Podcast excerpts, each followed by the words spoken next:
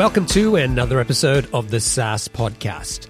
I'm your host, Omer Khan, and this is the show where I interview proven founders and industry experts who share their stories, strategies, and insights to help you build, launch, and grow your SaaS business. This week, I interview a founder who was struggling with his startup. He pivoted a few times, but just wasn't getting anywhere. And he noticed that he was spending way too much time on prospecting. In other words, finding prospects, getting their email address, reaching out to them, and so on. So he and his co-founder built a tool to help them do that work more efficiently. And then they went back to working on their failing startup. But eventually they realized that this tool that they had built for themselves was a much better business opportunity than the startup that they were working on. So they shut down that business and launched SellHack. And suddenly they started to get traction in large part thanks to some lucky media coverage on places like TechCrunch. And within two years, they hit their first million dollars of revenue. So I hope you like this interview. All right. Today's guest is the co-founder of SellHack, an online platform for salespeople that helps them find targeted prospects, build email lists, and verify email addresses. My guest started his career on Wall Street as a broker, making 500 calls a day prospecting for new clients. He decided to follow his passion for tech and joined Right Media, which was later acquired by Yahoo. And after spending three years at Yahoo, he left and began his own startup journey. SellHack was founded in 2014 and is based in Cleveland, Ohio. So today I'd like to welcome Ryan O'Donnell. Ryan, welcome to the show. Omer, thank you for having me. Glad to be here. Okay, so let's start by what gets you out of bed. What drives or motivates you? My kids. um, I, my, I, mean, physically and and I guess uh, uh, from a motivational standpoint, they're either climbing into bed and waking me up, and then um, they're they're the reason I do everything. So usually I like to ask my guests for a a, a quote or something that kind of encapsulates uh, how they think about um, what they do or what drives them. Uh, what, what what is that for you? Yeah, so when I saw this come through in the uh, in the interview prep, I, I, was thinking about this and, and didn't want to turn it into sounding something like I, I googled that. You know, I picked a, a, quote from the top fifty inspirational quotes out there. So I, I, thought, you know, I actually thought long and hard about this and and came up with something that I found in a in a deck I presented last night to a group of entrepreneurs, and it's embrace the fear, act like a hero, not a coward. I like it. Did did you just come up with that yourself? Maybe put an asterisk next to the attribution because it very very well could have come out of you know listening to a podcast like this and hearing someone really interesting talk about that. But I think you know as an entrepreneur, um, as someone who's you know just going through life there's you know a ton of fear that that comes into play and you know you'll look at you know some of the secrets of of the super elite you know military when they face challenging situations the first thing they do is they calm down, right? They slow their heart rate down. It's one of the things I, I try to teach my kids, right? When something crazy happens, don't overreact, don't react right away, settle down, embrace the fear, right? And then you have the choice of how you're going to act, right? And it's act like a hero, not a coward, right? And making the smartest choice possible. I, I like that. You know, it's funny because this morning I, for some reason, wrote down, and again, this wasn't you know, my, my idea or my wisdom, but I heard it somewhere, but I wrote down the words, live life fearlessly. And I don't know why, but it just, just sounded good and, uh, it, it kind of resonated with me. Um, and it also kind of made me realize that, you know, living life fearlessly doesn't, you know, it, it's, it's easy to say, but it's not necessarily easy to implement in your own life. Um, you know, what does it mean living fearlessly? Does it mean you go out and do you know crazy stuff every day? Uh, maybe. But then I was looking at your LinkedIn profile, I think, and and I think on there you mentioned do one thing every day that gets you out of your comfort zone. And I thought how appropriate. Just it, it doesn't have to be huge, but even if you just start to think that way, uh, you know, doing one thing out of your comfort zone every day adds up to hundreds of things outside of your comfort zone every year. So anyway, let's talk about SellHack. How, how did you come up with the idea for that business? We built this group gifting application direct to consumer, uh, failed to get traction on that. Um, so it was, you know, time to pivot. So we said, okay, if B2C is not working, maybe B2B's work would work. If we can't get the distribution direct to consumer, maybe we'll go to online retailers who already have distribution, um, places where wedding registries or baby registries are already getting created, and we'll go to the to a retailer and say, hey, look, when your clients are are checking out online, um, you know, why not offer them the ability to split the purchase of a gift, increase order value, and all that good stuff? So we were selling B. We ultimately went B two B with. Uh, so we went from uh, from group gifting B two C to B two B group gifting, and then we added video messaging as like a third pivot later. Um, again, selling B two B to retailers, but in order to get to these retailers, right? I would have to go and find them. I'd have to find the decision maker. I'd have to find their contact information, and then I'd have to make first contact. Business development and prospect list building was a huge time suck.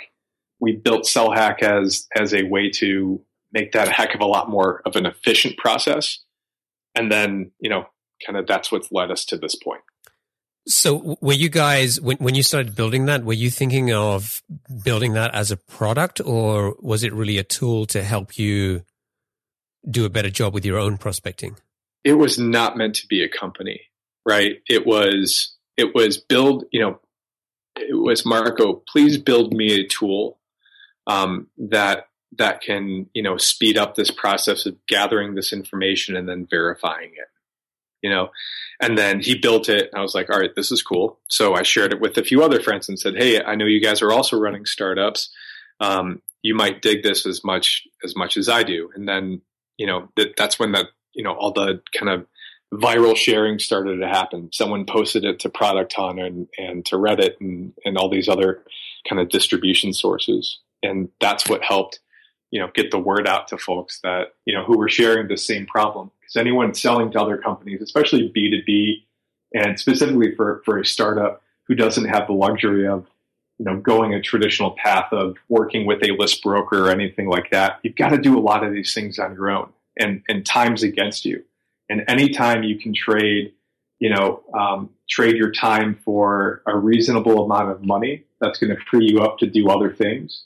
As a startup, you have to do that, right? You have to prioritize your time first. Um, and we just saw, you know, all, there's a lot of, you know, a lot of startups and, you know, want to focus on how do I keep my burn down and how do I spend as, as little as possible. Um, what they don't realize is that, you know, while they might not be spending an additional two to three hundred dollars a month, they're wasting six hours, right? And that six hours is a heck of a lot more valuable than two to three hundred dollars. When you were sharing this tool, this was just basically a free free online tool that anybody could go and start using. Like it when was. people started sharing it on Reddit and things like that. Yes. Okay. So at what point did you guys turn this into a business or decide to turn it into a business? We took two paths internally. First was um, Marco, who is you know CTO, co-founder, uh, you know technical lead. Um, I said, look, you got to you know get us set up to, uh, for a subscription plan for this and we, we figured out you know what we would charge and, and had to get all the you know, payment mechanisms in place and that and I said I'm going to focus on making sure that we're able to run this business first and foremost and second um, you know I've got to come up with all the you know we got people on a list. We got to we got to communicate with them. So the first thing we did um, two weeks or 10 days later we sent we sent our second email out. Um, the email prior to that basically just let folks know what was happening um, that we were, you know, working to, to get things right. And then, you know, 10 days later, the email went out to the whole list and it said, look, um, you know, if you want access to this again, we're prioritizing um, access to, um, you know, folks who are, who are serious about incorporating this as part of their business. And our, our plan started at nine bucks a month. So first access went to folks who pulled their credit card out and, and, and, you know, made their first payment. Right. And, you know, we were, we were at we were you know profitable and, and had revenue on on on day 10 and our hand was slightly forced to get us to that point but you have to adapt and that's what we were thrown that's the situation we were given and that's the direction we chose to go. So, so there's one thing I'm not clear about when you when you said that you started sharing the the tool with other people you knew, and then it kind of went a bit viral, and and people were sharing it on Reddit, things like that. Um, I assumed it was a link that somebody could kind of click on a link and go and access the tool and start using it. Um, but then later, it was a Chrome plugin. It was a Chrome plugin. Okay, okay. Um, and so when did and then you talked about this page where people could sort of sign up to mm-hmm. to sort of get access. So I'm kind of I'm kind of a little bit confused about. I thought they already had access. As soon as we took the site down, we left the registration page in place. We just put up a simple landing page. Okay, okay, okay. So people sign. You know, people were driven to the site. We put a little message up that says, you know, I forget what it, what it said. I'd like to go back and find it. You know, um, something to the effect of we're we're taking a nap right now.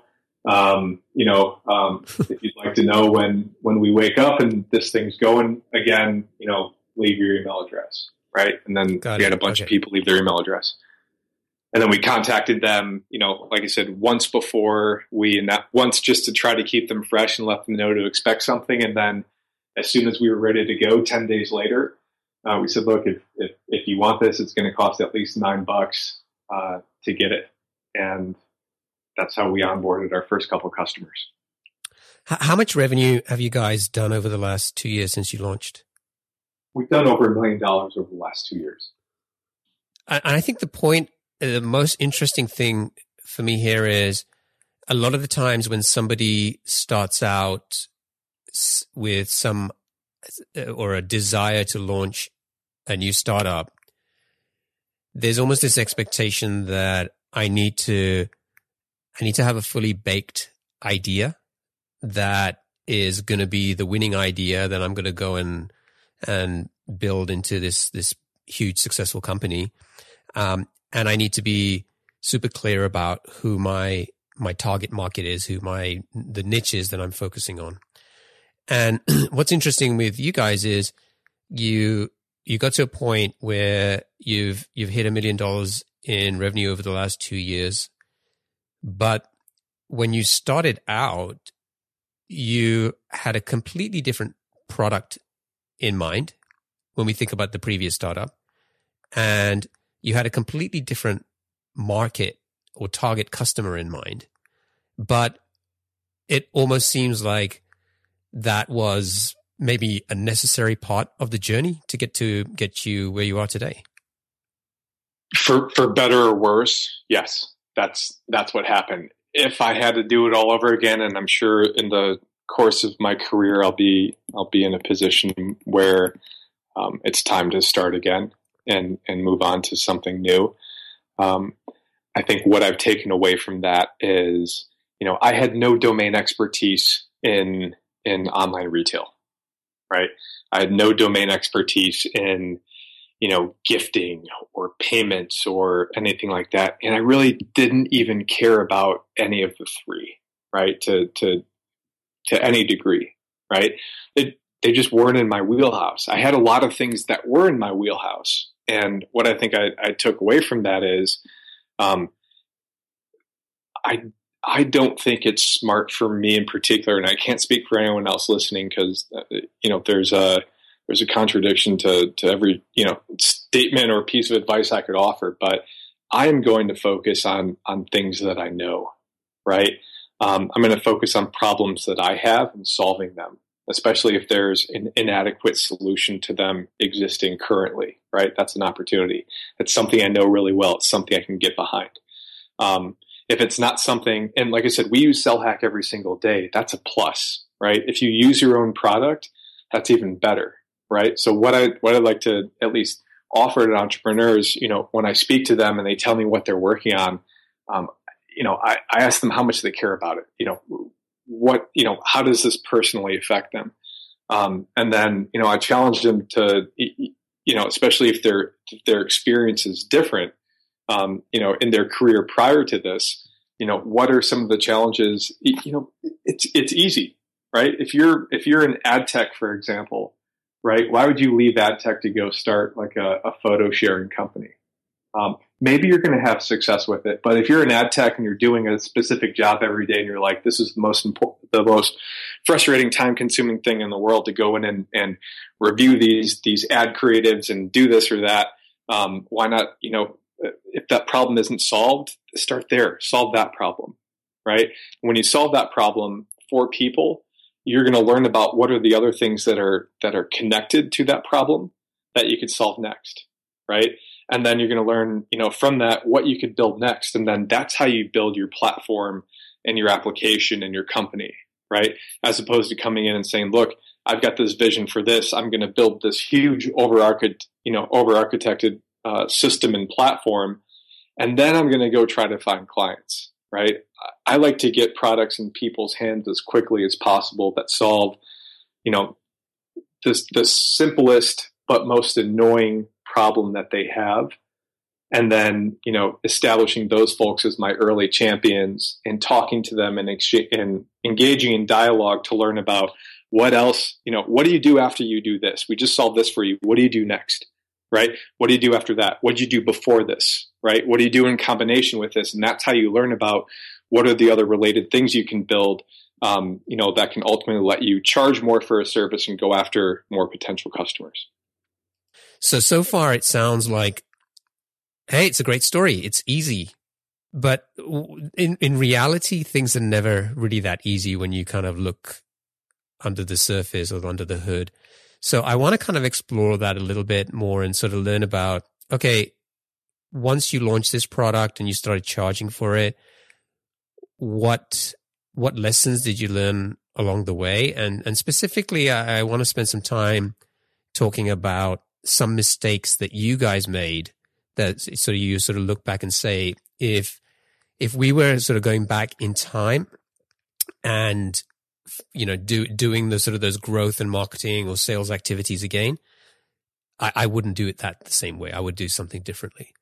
So uh, let, us kind of go back to you guys are you, you put the page up and then you launch the product with a subscription plan. So tell me a little bit about what happened next. From you know, getting this thing out in the world. It was the day after we, I want to say we did around $500 in revenue that day. And, and you know, $500 from nothing is nice. It's, it's, it's two car payments, right? And when you, when you have no other source of income, yeah. and all of a sudden your car just got paid for for the month, and it's going to repeat next month because those are kind of month to month renewing. That's a nice thing. It's like check that off the list. I don't have a car payment anymore, right? Um, but but five hundred dollars is is you know two fifty a month when you split it between two people doesn't you know it's you're not living off of that. So we had to figure out well okay how do we get this number up right? So one of the first things that we did was um, we took a very manual approach and we said okay um, let's go research these these 50 people who just took their credit card out and um, decided that what we built was uh, you know valuable enough to to spend their hard earned money on, right? And we did it very manually, right? We found all these people. We went and you know searched for them, um, you know, online, and we made note of uh, you know characteristics about them, right? So where did they work, right? What was their job title? Where were you know where were they based? Where did they live? Um, you know what was their company size? You know, and we went and looked in at, you know, try to infer from their organization, you know, do they have direct reports? Are they using this themselves? Are they buying it for their team? And, you know, from there, um, we were able to build our, our first couple, you know, uh, customer personas, right? So we knew that, that, you know, we had, we had a, a subset of folks who were, you know, technical recruiters, right? They were online recruiters. Um, we had a subset of folks who were, you know, VPs of sales at, you know, companies from, you know, five to 50 employees. We had CEOs from, you know, uh, the internet industry located primarily in New York and San Francisco um, at companies with less than 10 employees, right? So based off of that, we were able to come up with our first few segments. And then from there, if you do a search, um, if you go online and you do a search for, you know, uh, CEOs, internet equals industry, location equals New York and San Francisco, company size, you know, two to 10, for example, you're going to come up with hundreds to thousands of results, right? there's no reason why we wouldn't go and focus on other people who were similar um, to the folks who had already spent money with us. And that's really where we started, right? Um, so, you know, we started, you know, sending emails out and making phone calls and, you know, buying Facebook ads targeted to, you know, um, targeted to audiences who, who resembled folks who were our existing customers. And that's how we started our, our growth engine. It, a lot of people, uh, I kind of feel like sometimes they kind of skip this step or try to initially cast the net a lot wider. You know, although this product is for everybody, right? Um, right. So, what what benefit did you get by creating these these segments? Did did it was it really just about targeting, or did it also change the way that you thought about you know everything from the copy that you were writing on your landing page to the the product features that you were thinking about a ceo of a tech startup cares about different things compared to a vp of sales at a fortune 500 company right? They fundamentally care about different things. Um, you know when you speak to them um, you need to you know and you're trying to uh, gauge their interest or or um, you know their intent to actually come on board and and use your service, um, you have you have to offer them different things, right? The CEO wants to get to their you know they're looking to pile on revenue, right? It's not saying the VP sales at at your you know at your publicly traded ten thousand person company doesn't, but what they're interested in is they're interested in you know how do they how do they help their their team, the folks who report to them, their sales organization of 50 to 500 people, how do they help them become more efficient? Right, which ultimately leads to more revenue. But fundamentally, these people care about different things. So, um, by segmenting our our our customer segments um, and getting fairly granular on there, we were able to create messages um, and and talking points that when we spoke to either one, we were able to talk about things that actually mattered to them. And initially, you know, we guessed at a few things. But one of the questions I always ask when I get onto a call with someone, um, in, in some way, shape, or form, is, you know, what piqued your curiosity enough to want to schedule a call with me today? Okay. They'll answer that question. And then I'll typically follow that question up. And I'm making notes the whole time that they're talking, right? because um, I want to use their words and I want to look for for patterns. Um, you know, based on a segment that these folks are in, I'm, I'm looking for patterns that I can it, you know that I can use in the future. That's going to speak with the with the correct tone to my prospect, right? So my follow up question to that, once it's you know what piques your curiosity, I'll ask something to the effect of, you know, um, what are you doing now, or or what problem do you have that you think SellHack is going to solve? Right. And they'll say something like, um, you know, I'm, I'm, I'm spending a lot of time building my prospect list. Right. And then my follow up question to that is, you know, tell me about how you're spending that time. What exactly are you doing? Right. And they'll take me through their process then. So then I know exactly, um, you know, I know why they're interested. I know what they're looking for me to solve and I know what they're currently doing. Right. And that helps me um, you know, both you know, be more successful in the in the call that I'm on with that person, but also in my initial email outreach or or phone outreach or or ad campaign creation.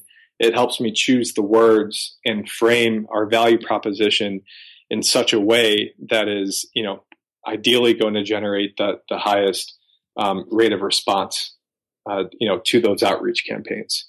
And I think I'll sum all this up by saying initially, you know, we had assumptions about this.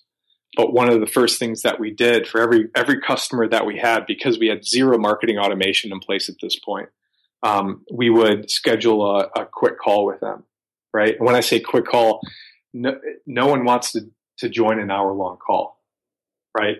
Um, very few people want to get on a half hour call. We would structure our calls to be anywhere from 10 to 15 minutes. And in fact, I, I keep that today um, the link to my online calendar, you can only block out 15 minute times, right? because I want to like you know I believe that we can get accomplish what we need to in 15 minutes. Um, having done this, but we would schedule calls with folks, and then we would ask them. We would ask them these questions. Now they had already spent money with us, but we would ask them these probing questions to help us in the future with our, you know, with our uh, future prospects we, would be working with. So talking to your customer and having a, a reason and a structure around how you talk to your first few customers is very important in, in helping you find and then helping you actually close your next 50 customers. So far, it sounds great, and it sounds like you guys have, or you have a, you you have a well defined process now for dealing with sales calls and and um, you know closing. But give me give me an example of, or one example of things that didn't go well when you were in the early stages of growth. we would uh, well we we didn't have we didn't have onboarding in place right? And and no one wants to be demoed. I just said you know we schedule 15 minute calls to be respectful of folks time where you've got people who don't even want to have a call right? They signed up for the for this product hoping it would do something. We didn't have onboarding in place because again this was like day 15 and 16 at this point. So they'd get into the application and have no idea what to actually do with it right? Or how to use it. And then what we'd see is that the people who would get frustrated that we didn't speak with would end up canceling, right? Because they weren't getting the value that, that they expected out of it. Um, so one of the first moves that we made um, within, you know, within the first month, uh, within the first, you know, probably 30 to 45 days of having this thing out in the wild is, um, you know, we invested in a tool um, that would specifically help you know, with onboarding and, and some marketing automation, right? So we would, so based on the action that, that our, our, you know, customers were taking within the application, um, that would, you know, we would code up some JavaScript and based on whatever action they took, that fired a signal to our marketing automation platform that had an email that went out to them that basically told them, you know, uh, you know, keep doing the thing that you're doing, right? Find find more prospects from XYZ Corp, right? Or you know, said something to the effect of you know, um, you know, your you know the file you uploaded couldn't be processed because of one reason or another, right? And we gave them, um, you know, based on the action they, they took and the success or failure there, we had messaging that went directly out to them. Your credit card's expiring soon, right? or or whatever, and they took you know they took action from that point. They clicked the, the call to action in the email that they were sent or in the in-app notification, and we quickly got um, you know a lot of these these bottlenecks resolved with our clients, and that significantly helped our retention. So I, you make a good point there that put, putting some thought into onboarding and making sure that you give new customers uh, a frictionless experience to go from sign up to actually getting value out of using your product is super important. But given that you guys have just been uh, in market for what 15 or 16 days, I, I wouldn't fault you for not having marketing automation in place. So definitely i think that's one of the things that come with any kind of growing pains of any new business and especially if you kind of have launched quickly and are growing quickly but I want to kind of explore a little bit more about mistakes that you guys made. Cool. I've got one for you. Again, all this kind of follows the same thing. So we we would get on a call with our customers. We would try to get on the call with them, and we would ask a series of questions to them. And, and I went through some of the questions that that we asked of them in terms of um, what value they think we're going to solve, what they were doing before us, so on and so forth. But inevitably, what would come up in that call is they would say, "Hey, it would be great if you had this. It would be great if you had that. Um, I would I would use you if if you know it did this instead of that, right? And what we would do is you know with our prospects and you know some of our, our paid customers on on the lower plans is our product development initially was driven heavily based off of um, unfounded feature requests, right? And some of them were were were significant um, significant uh, investments that basically for anyone technical on the call we incurred a ton of technical debt building out things that we should have never built out because somebody asked for it. Give right? me give me give me an example of one that was particularly time consuming. It's I, I, mean it's a it's a current it's a current feature in our product right now, right? It's called uh, it's called Company Miner. Um, it's a way where you could take a list of companies and specify a list of, of titles and um, and essentially n- not automate it from the perspective where you know we're going to you know pre-fill a bunch of you know we're going to get all this data for you automatically. But but when you're searching for these you know prospects at, at various companies you know and you're looking for the CTO at company A and the CEO at company A and the VP of marketing at company A and then you're looking for those same three titles at company B all the way through company you know company N for example you know, going back and forth from an Excel doc can be uh, can be somewhat cumbersome and confusing, right? So, um, you know, we you know, probably spent you know a good couple weeks to a month building out a tool that would make that more efficient. And we have some clients who use it, right? But I would say you know five percent of our clients use it. It's certainly not something that um, the investment that we made in it, uh, we've not achieved a a positive ROI, right? The reason we built it was, you know, we had a few people ask for it, um, and and we didn't do um, we didn't scrutinize the feature request hard enough. We didn't stick to our plan. It, quite frankly, we didn't have a great plan in place, um, you know, that we deviated from. You know, we were looking at okay, uh, the core application's built, it's in a stable place, it's doing what it's doing you know, what next?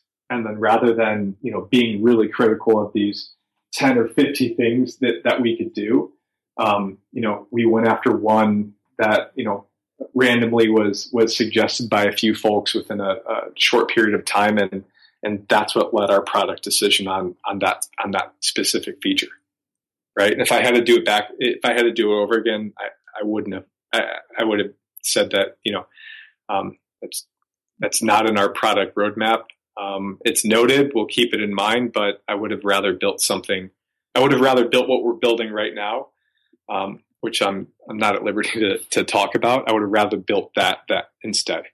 But it's so hard, isn't it? When you've got you've got people, and especially if they're already spending a little bit of money with you, to, to when they say, "Well, hey, you know, if you had this or whatever," it's I think it's hard to to not go and start building that stuff because it seems it seems kind of the intuitive thing to do, doesn't it?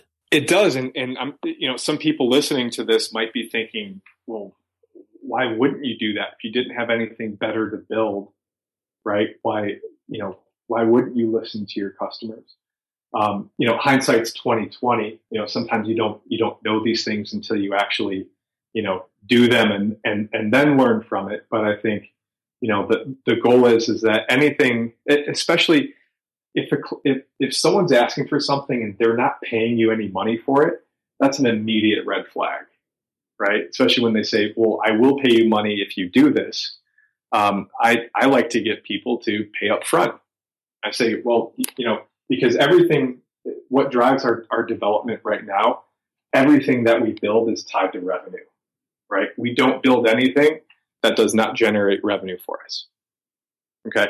So I get a ton of feature requests coming in, things like that, but everything that we do has to have a bottom line to it. And we'll reprioritize stuff based on the opportunity. So if I have a big client come to us, like what happened recently, and they needed something specifically built, but this was a $20,000 you know, customer a month. They were spending 20 grand with us. So they immediately, what they wanted, you know, uh, you know, help to get get their feature prioritized. Where in the past, um, if you're not holding, you know, feature requests tied to revenue, either that you can make across your platform or from one client who's already committed, I think it's really easy to get in this habit of of trying to please people, right? Um, just because they're the ones, they're the squeaky wheels who are emailing you, as opposed to doing, you know, the the the things that are going to help your business go to the next level and making changes that are going to be sustainable um, even either sustainable from a revenue standpoint, meaning they're going to keep you in business longer, or they're going to be something you can fall back on in two to three to five to 10 years because they're core components of your business. I want to talk a little bit about your pricing plans because looking at the site today, you have standard plans which start at nine dollars a month and go to two hundred and forty nine dollars a month, and then you have team plans which go from ninety nine dollars a month to almost twelve hundred dollars a month. And I'm sure you you may have some custom plans there as well for for larger customers. Mm-hmm ideally you want to be having some of these larger plans in place and appealing the attracting those types of customers i'm curious how you went from launching with a nine dollar a month plan to to where you are today and and the reason i ask is because uh, a lot of the times people will launch a product and it's really difficult to figure out what the right price is that they should charge.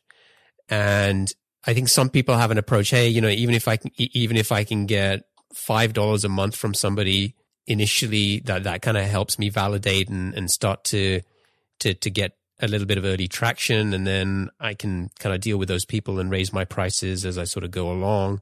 Other people try to sort of get their prices a little bit, you know, maybe spend some more effort on that early on.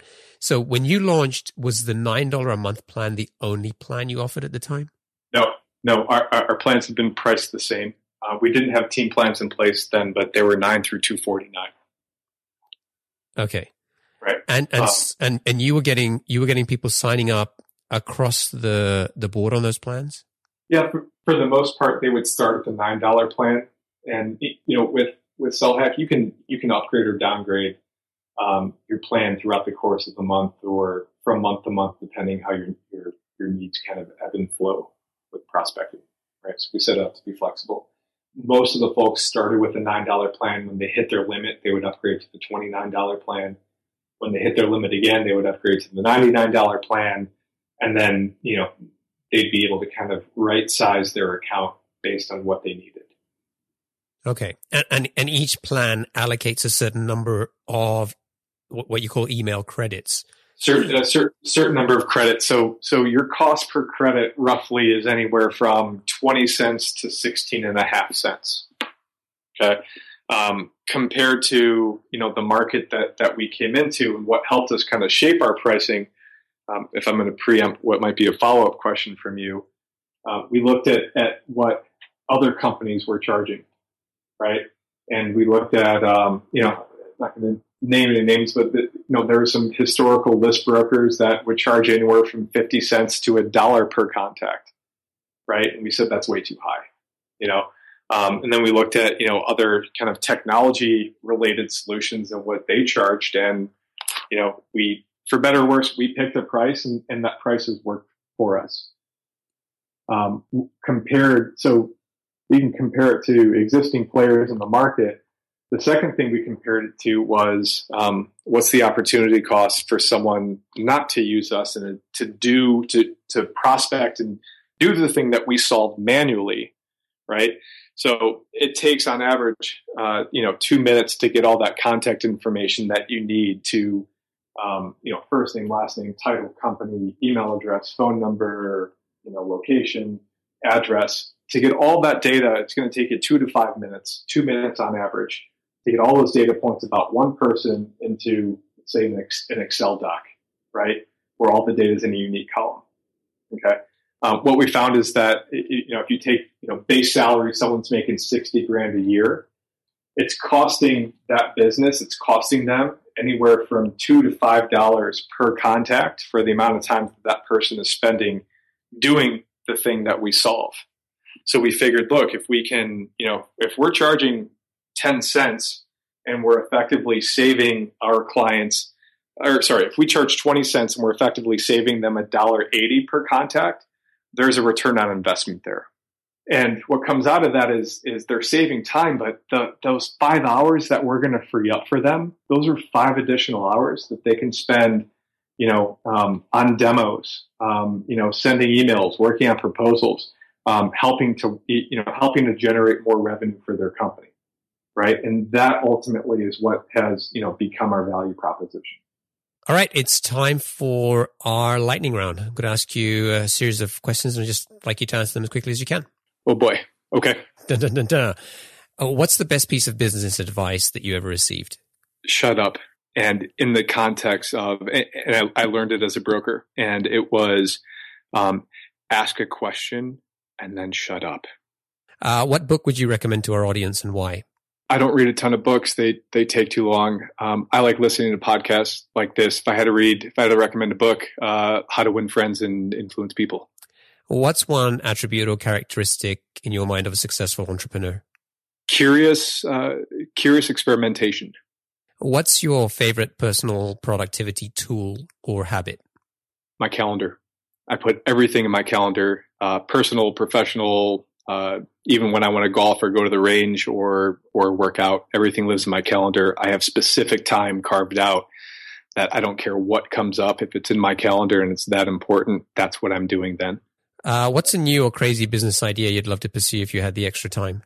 I would like to build the crystal ball that would help me see, um, based on all the products that you know, based on the product that we're building right now, what I'm going to be working on six, 12 months, two years from now, um, as we continue to grow, because that's, it, you know, it's just, you always learn new things when you, when you release new stuff to the world. I wish I could, I could see what that's going to be. Yeah. I'll buy one of those.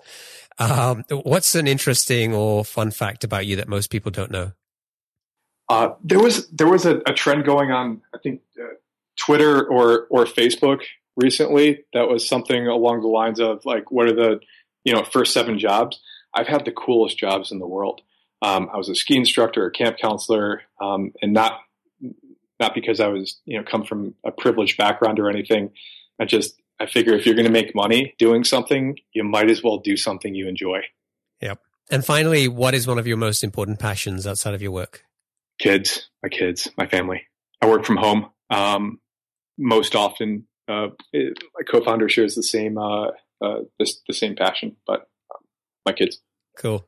If folks want to find out more about SellHack, they can go to sellhack.com. And if they want to get in touch with you, what's the best way for them to do that? Ryan at sellhack.com. I, I reply to every email I get when it's from a person um, and not automated. So, uh, yes, questions, comments, feedback, anything, Ryan at sellhack.com. Sweet. Uh, Ryan, it's been a pleasure. Thank you for for sharing your story and and your uh, insights with with our audience. Um, I, have certainly enjoyed this conversation, and uh, I wish you all the best. Well, it's been uh, it's been a lot of fun, and thanks to the folks who uh, thanks for putting this on. Um, this these are you know there's been a ton of interesting people um, that you've interviewed as an entrepreneur. I, I, I dig hearing from um, in this sort of format these these sort of you know these stories about topics that that are uh, important to me or or might be at some point in the future. And then you know to the folks who are listening um, whether it's over your lunch break or a coffee or or while you're cranking through some emails thank you for your time. And uh, like i said uh, don't hesitate to email if you've got any questions or comments. Cheers. Cheers. Thanks Omer.